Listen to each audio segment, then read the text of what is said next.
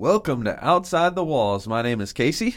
And I'm Mark. It is good to have you back. If you're new to the podcast, we are coming out of the Westside Church of Christ in Searcy, Arkansas. And currently we are going through and kind of following, if you will, a sermon series that our preacher Nathan Guy is going through the Sermon on the Mount. And the series is called One Sermon That Changed the World. And the sermon this past Sunday was called Judgy McJudgerson.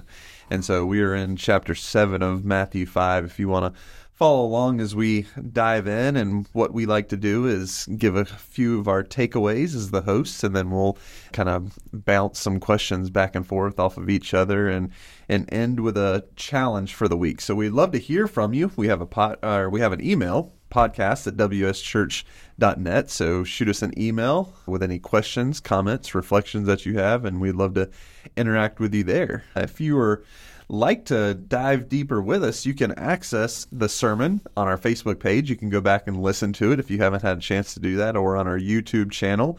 Uh, you can also visit nathanguy.com for kind of a one stop shop of not only the, the video of the sermon, but also the, the audio podcast he puts on there. And also, he has a free ebook, Living the Sermon on the Mount is what it's called. And so you can download that for free on that website and also get links to just a plethora of other things such as articles, videos, and things of that nature there. So, with that said, the objective of today's podcast is this to let God be the judge, to see ourselves clearly enough that we discern gracefully and see others as God sees us. So, we'll start off with the text for the day in Matthew chapter 7, beginning in verse 1.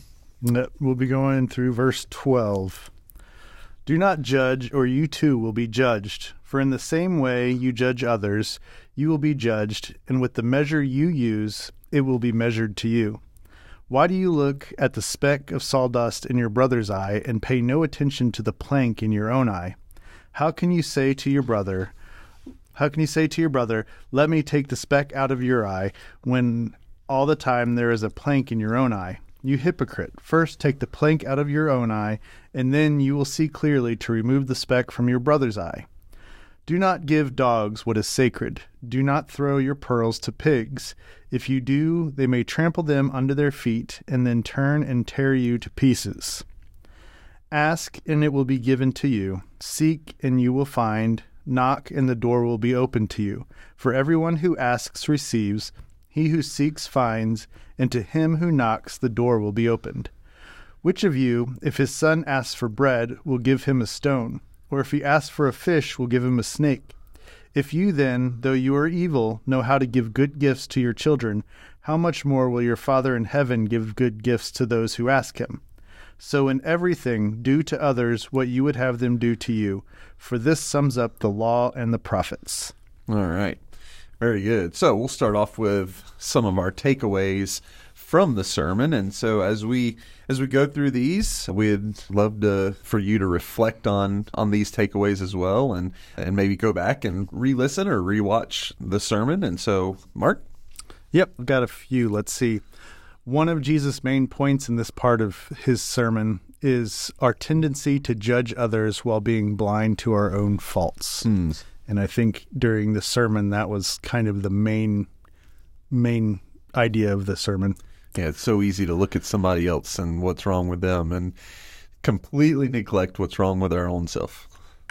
And then there's an illustration from a former preacher at College Church, I guess from back in the 80s, yeah, I can't remember when he said he was there, but Mike Cope, yeah. Yeah. He said, When it's myself, I can say I reconsidered. When it's you, I say you changed your mind. Mm-hmm. When it's them, I say they went back on their word. Mm-hmm. And so this makes me think of that our perception and judgment of others are skewed depending our re- and we are lenient with ourselves harsher with those close to us, and even harsher with those who we don't know well. Hmm. To break this cycle, we're challenged to adopt a mindset of mercy and positive assumptions about others.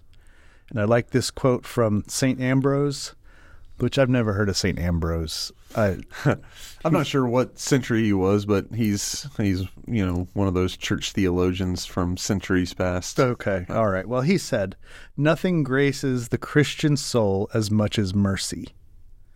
Mercy has a transformative power, and by choosing to assume the best in others, we can bring out the best in them and foster a more compassionate and understanding society. Hmm. And there are two types of judgment one that is cautioned against in Scripture, and one that is necessary and appropriate. Treat others as brothers before judging. I added that in. I don't think this was necessarily in the sermon itself, but it made me think of Galatians 6 1 and 2, hmm. which I'll turn over there and read real quick. Yeah, that quote that you mentioned from Saint Ambrose, "Nothing graces the Christian soul as much as mercy." It it reminded me of one of the things that Jesus said to the Pharisees: "Go and figure out what this means. Show compassion or have compassion and mercy, and- Yes. rather than sacrifice." And yeah, that was one of Jesus' emphasis when he was uh, teaching was mercy. Mm. So that's a great quote. Galatians 6, verses 1 and 2. Brothers, if someone is caught in a sin, you who are spiritual should restore him gently, but watch yourself, or you also may be tempted. Carry each other's burdens, and in this way you will fulfill the law of Christ.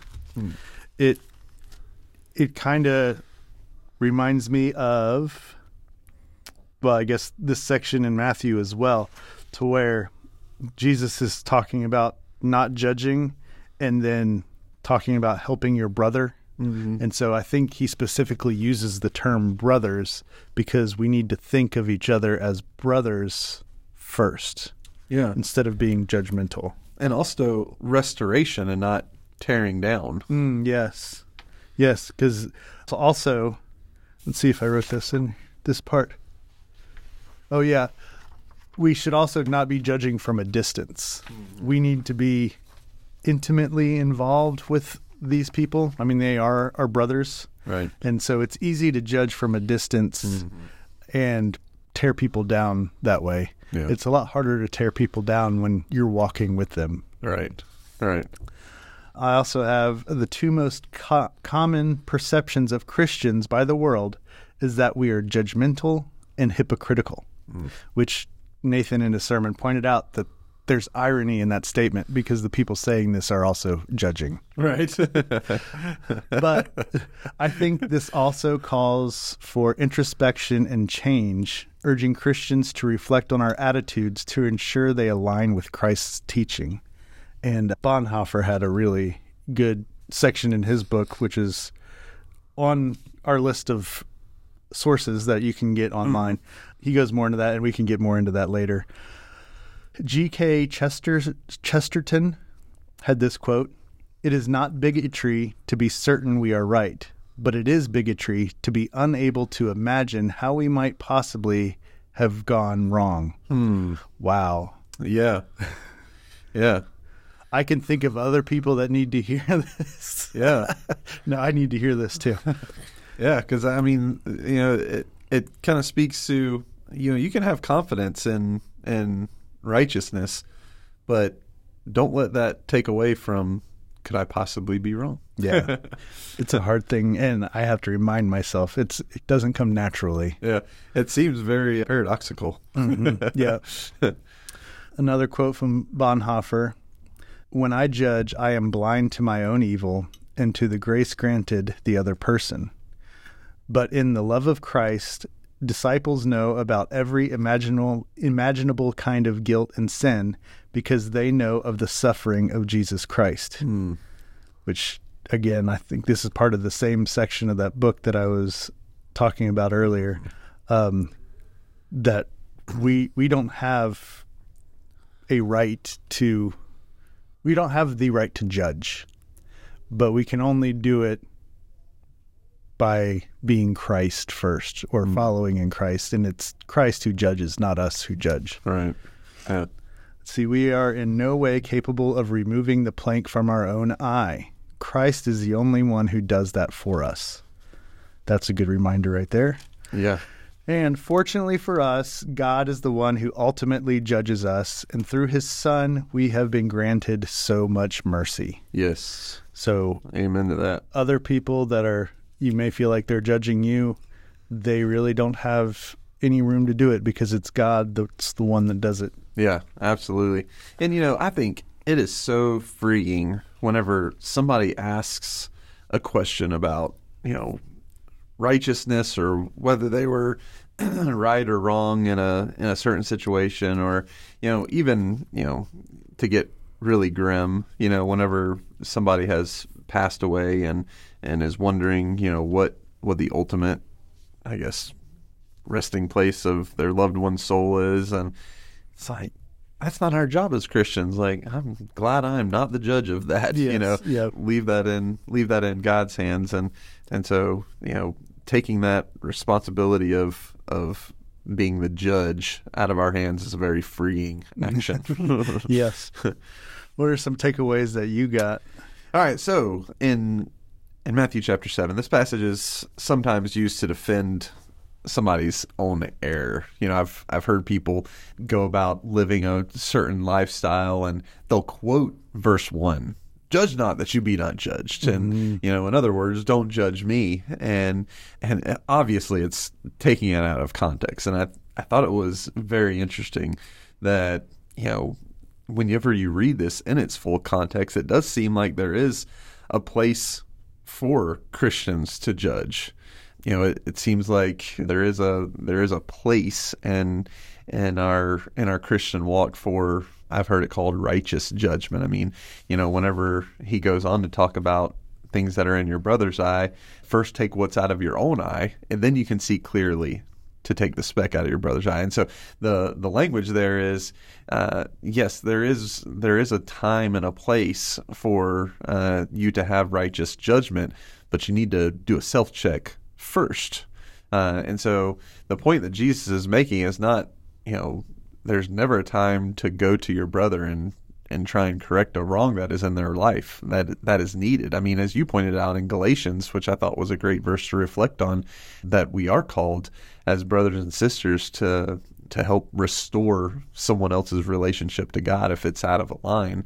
And so and so there is a place for righteous judgment.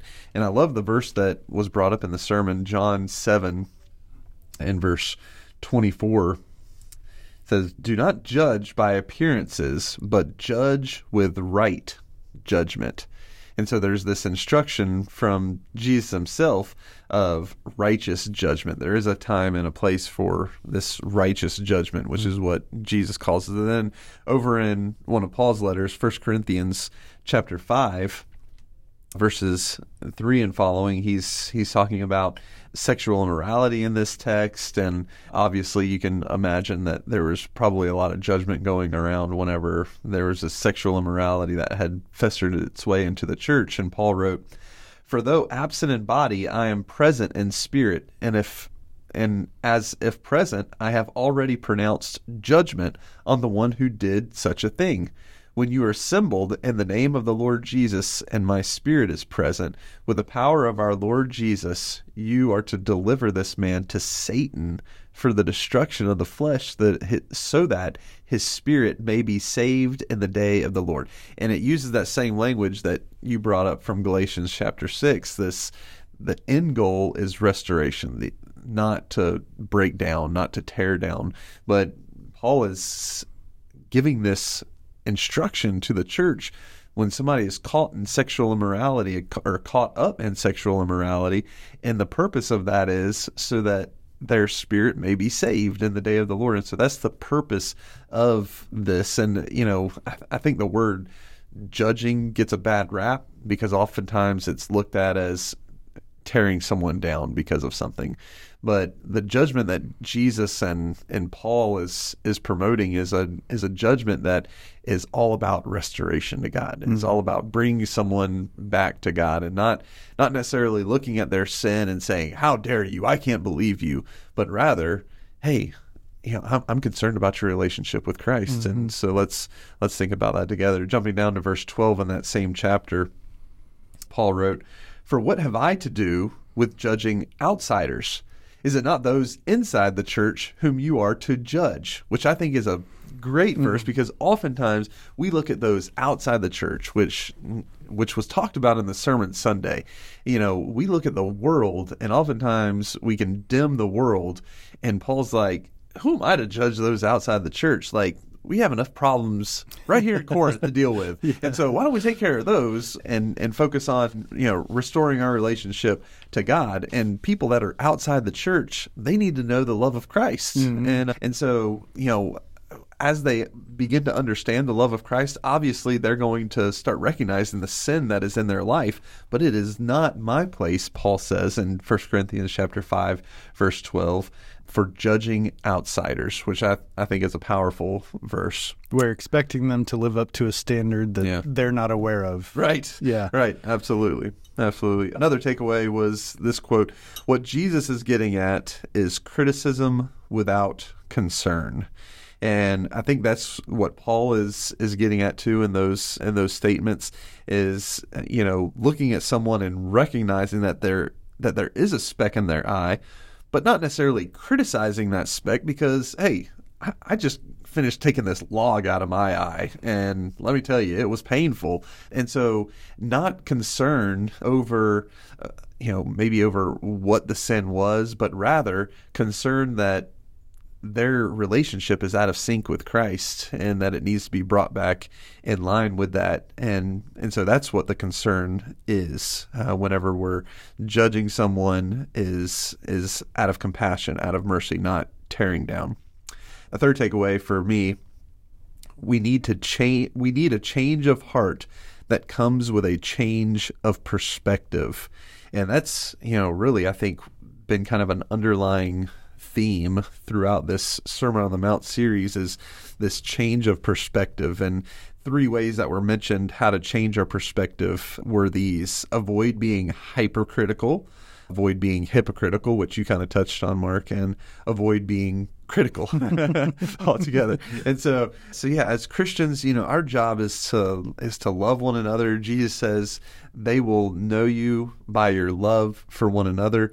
And when when someone is out of line with righteousness, trying to restore them back to righteousness in a loving, compassionate way is is the concern that Jesus is getting at here. Another takeaway for me is is what Nathan called a central teaching and you look over in Romans chapter 2, and out of the 29 verses, I think it is in Romans chapter 2, 23 verses carry this mantra of don't pass judgment mm. on others. And so there's this constant theme, and James even refers to it this way in James chapter 5 and verse 9 Do not grumble against one another, brothers, so that you may not be judged.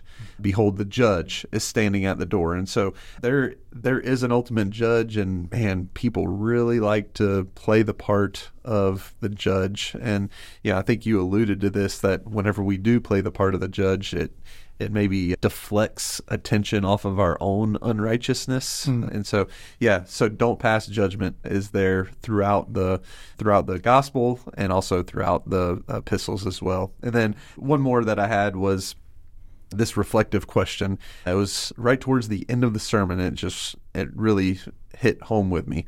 How can we better minister to those who don't know Christ? Mm. And you know, you you said it just a minute ago that you know those who don't know Christ don't know any better. And mm-hmm. so how we can minister to those people is is looking how Christ ministered to those people that didn't know God, that didn't have a relationship with God. I mean, he treated them with such love and compassion, and then you see his interactions with the scribes and Pharisees, and he was very harsh because they did know better. Mm-hmm. They did know God, and and they were those hypercritical, those hypocritical, those hypocritical, or those critical guys that would constantly hold people to a standard that, that was never intended to, and yet Christ ministered to people by loving them. He didn't he wasn't, I guess, affirming of their sin. He he would simply say go and sin no more. Mm-hmm. And so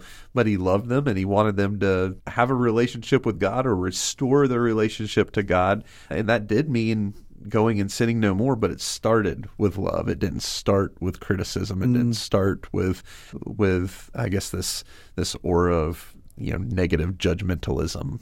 And so those are some of my takeaways. Ah, very good. It makes me think of a. I don't want to call it a quote because I'm paraphrasing, but what was it? It was, "We have to be careful how we see other people, because for us, the only guaranteed place that we'll find evil is in our own hearts. yeah. So we always have to remember that. All right. You're right. Yeah.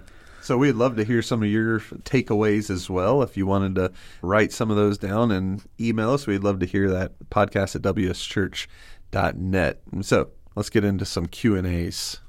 And as we go through these, it'd be it's helpful if you wanted to pause the podcast and think about these questions, and we'll we'll kind of give you know our answers to them. But you know the point of this is for you to kind of reflect deeper on on not only the sermon but the Sermon on the Mount itself. And so and so yeah, just push pause and and and think about these questions yourself as well as we as we work our way through them.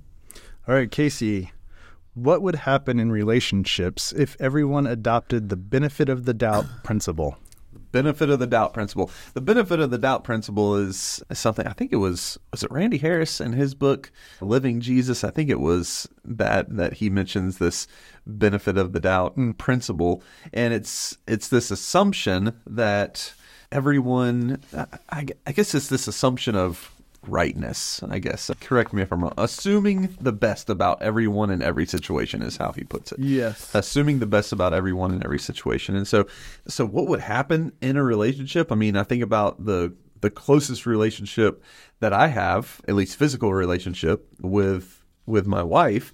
And if I was to adopt the benefit of the doubt principle, I think it would go a long way in and making fights, you know, maybe even non-existent. Mm, I was I was getting ready to say shorter, but you know, maybe even non-existent if I just assume the best about about my wife assumed the best about the situation that she has the best intentions and what she is doing and that and so if i if i give her the benefit of the doubt i think that would resolve conflicts before they even started It's putting your trust in that person, and that's hard for everybody to do. But with people we love, it might be a little bit easier, and it definitely shows that we love them more if we're putting our trust in them. Right. And when, I mean, when it comes to our relationships within the church, you know, uh, it's it's so easy to see something that someone is doing and all immediately become hypercritical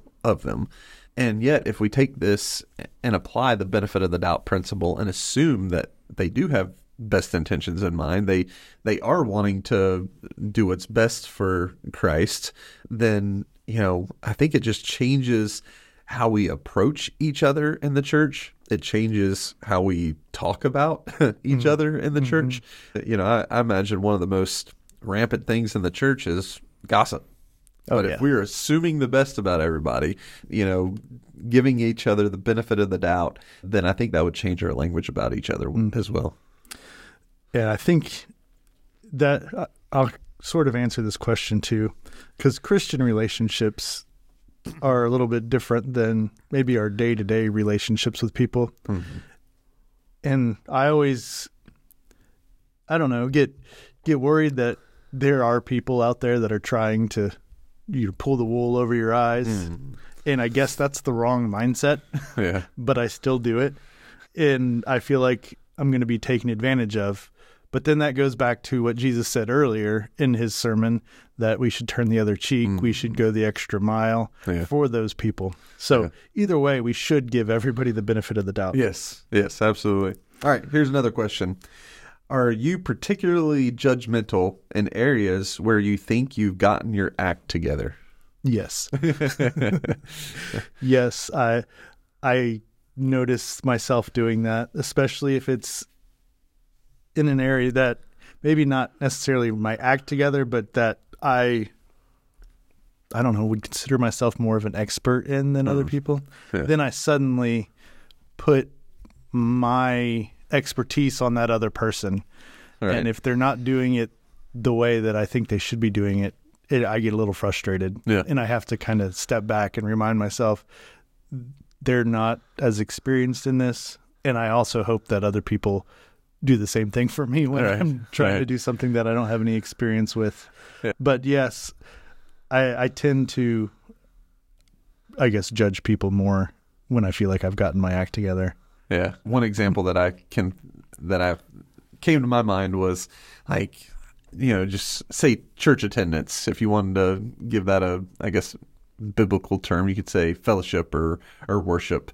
You know, the Hebrews writer mentions it as you know the assembling of ourselves together, and it's you know if you got your act together and you've had perfect attendance the last decade and you see you know that person or that family it's like man they miss every other mm-hmm. every other service or they're never here on sunday nights you know it's super easy to you know look down on someone and yet you know i'm sure that in that person's life even though they've you know had perfect attendance for 10 years you know you look at the the things that are laid out in the scriptures of how to be more like God. Uh, sometimes we call them spiritual disciplines.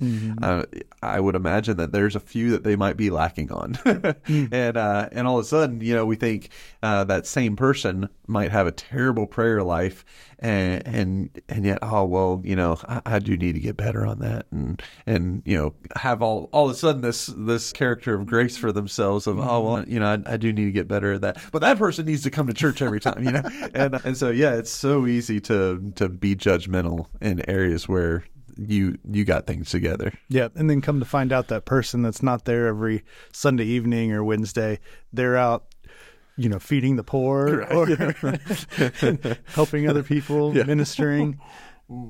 And we just have no idea. We don't Yeah. know what's going on in their life. Right. So, how can we give up that judgmental attitude? it's uh, it's you know I, I just mentioned spiritual disciplines you know it, it takes discipline to to do that. I think it takes an active mindset and it it takes us to be conscious and reflective about how we view other people how we talk about other people. And it it whenever we're having those thoughts I think refer back to you know that benefit benefit of the doubt principle. I think that's a practical way that we can give up a judgmental attitude, but it's it's not something that comes easily. It's not just a you know a light switch that you can turn on and off. I mean it it takes practice, it takes exercise, it takes discipline. hmm I, th- I think for me, a reminder that I am just as undeserving as God's grace as anybody else. Yeah. Yeah. Yeah, whenever whenever you feel judgmental of someone else, think of think of something that you need to take out of your own eye before you go and try and take the speck out of their eye. Yep. Yeah. All right, next question. Do you change the subject when something comes up you are not particularly good at? Ah, I I don't know that I necessarily necessarily do that. I might become very silent whenever I don't know anything about the subject, but I don't know that I actively try and change it. Mm. How about you? Did you know it's cold outside, Casey? Have you noticed the weather?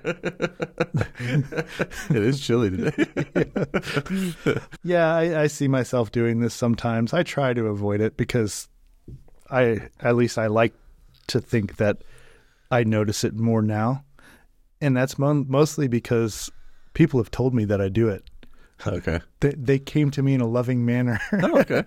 and so I, I try to, yeah, make sure that I don't do that so much. Okay. Um, Alright. But I also see it happen a lot. It's not unusual Okay. for a lot of people, I guess. All right. Let's have a comparison here. Okay. So let's compare the greatest commands Okay. love the Lord your God with all your heart, soul, mind, love your neighbor as yourself, and the golden rule do unto others as you would have them do unto you. Are they saying different things or the same thing? Well, my first reaction is they're saying the same thing. and for reference, you know, we call the golden rule Matthew 7, verse 12. Yes. So whatever you wish that others would do to you, do also to them. Yes. And then the greatest commands are going back to the first two commandments of the, the Ten Commandments in the Old Testament. hmm I mean, the Golden Rule doesn't specifically talk about loving God with all your heart. All right. Uh, in the the commands do, but I think to love God is loving your neighbor. So yeah, I, I think it's the same thing. How about yeah. you? Yeah, I, I would agree. I think they're, I think it's, I think it's uh, wording the same principle, maybe in a little bit different way. You know, if you think, well, how can I love my neighbor? Uh, even when they're not necessarily a lovable person. And which, by the way, you know, that idea of loving your neighbor, it's not, you know, your physical neighbor, you know, next door to you. It's, it's certainly not referring just to those people that you like in church, mm-hmm. but, you know, loving your neighbor is loving those near to you, mm-hmm. uh, which could be in the marketplace, could be atheists, could be, you know, someone of a, a different belief system altogether. And, and so loving those people who are near you, and you might ask, well, how how do I do that? And I think Jesus gives maybe a practical way to do that in the what we call golden rule in Matthew seven twelve, and that is treat them like you want to be treated. Like you know, you have it's not it's not just that they have a different faith system than you, but you have a different faith system than them. and so, how would you want them to treat you in a conversation? Would you want them to look down their nose at you? Would you want them to belittle you? Would you want them to tell you why you're wrong and get in a spitfire argument? I don't know that anybody wants that. And so let's not treat other people that way, but rather treat them the way that we want to be treated. And I think everybody could say that they want to be treated with love, kindness, respect. And, and so, yeah, I think, I think these are, are talking about the same principle, the golden rule and the, and the greatest commands. Second greatest command, I guess, is really what we're comparing. Yeah. Yeah. So how do you want to be judged? Oh man, I want to be judged with, with, with straight up hardcore justice. no, I, w- I want to be given grace and mercy and uh, a lot of wiggle room is how I want to be judged. Yeah, yeah. I want to be judged unfairly, but to my benefit, right? to my benefit. Yeah. And so, yeah, I mean that that question, I mean, just speaks loudly to how we should be judging others. I mean, we want to be judged with wiggle room. We want to be judged with grace. We want to have uh, mercy given to us. And Jesus says it back in the opening of his Sermon on the Mount uh, that blessed are those who are merciful, for they shall receive mercy. And so, if we have an attitude of giving grace, giving mercy, then we can expect that in return. Mm. And and everybody wants wants that. Mm-hmm. So, in the cost of discipleship, we're going to talk about Dietrich Bonhoeffer again, which, by the way, I get made fun of about how much we mention him in our podcast. Oh, really? Well, yeah, he's a, he's a, great read. If yeah. you if you haven't read it, the cost of discipleship is the book, and so yeah, go and get it. the The whole, I mean, the book is you know his his thoughts, reflections, theology on the Sermon on the Mount. So it's a it's a great read. Mm-hmm. Well, in in his book, he talks about the rights and the power of disciples. And the question is discuss what Bonhoeffer says about rights and power of the disciple. Mm-hmm. Yeah, so one thing that is is mentioned in the in the book is to keep in mind that he is living in 1930s Nazi Germany and and he had actually moved back to Germany to try and help the cause against the Nazis and ended up being killed for it and so that's kind of the context that Bonhoeffer is coming from. And this, what he's talking about here and, and rights and, and power is that as Christians, he would suggest to give up, at least American Christians, mm-hmm. giving up our obsession, our need of rights and power. and that is at the core of a good American heart is that is my right. You know, we yeah. have the Bill of Rights. I mean, we literally have it in our founding documents, and and the idea of giving up the obsession of those things is is very tough. But you know, he talks about how that is rooted in judgmentalism. Mm-hmm. And he he also mentions that the rights and power are through Christ we don't have any true rights or true power. Yeah. But Christ has all the rights and mm-hmm. all the power. And if we die to ourselves and live as or for Christ, that's the only rights and power we have are his. Yeah. Yeah, he talks about these rights and powers that we think we have, I guess, ownership of that it leads to pride it leads to to fighting because we think that you know we have it all figured out. We think that we have authority in areas that we have no business claiming authority in.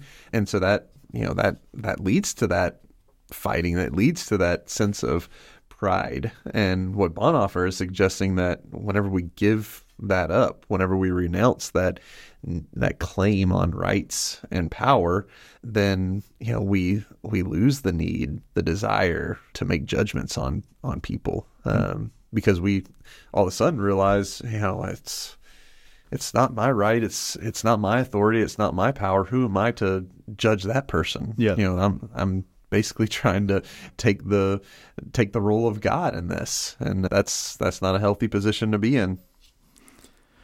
Well, Casey, do we want to close this with some challenges? Yes, sounds right. good. Sounds good. So, first challenge speak only what love requires. That can be tough. Pick a time period and experiment with speaking only out of love. That means no judgmental or harsh tone of talking. Mm. All right.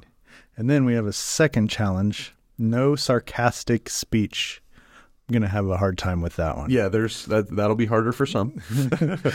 Speak only what love requires, meaning bring focus to what you say, saying things that loving people that saying things that loving people requires, but nothing more. And at the end, it may require you to be more silent than normal. I think I'm going to be a lot more silent. Yeah, right. yeah.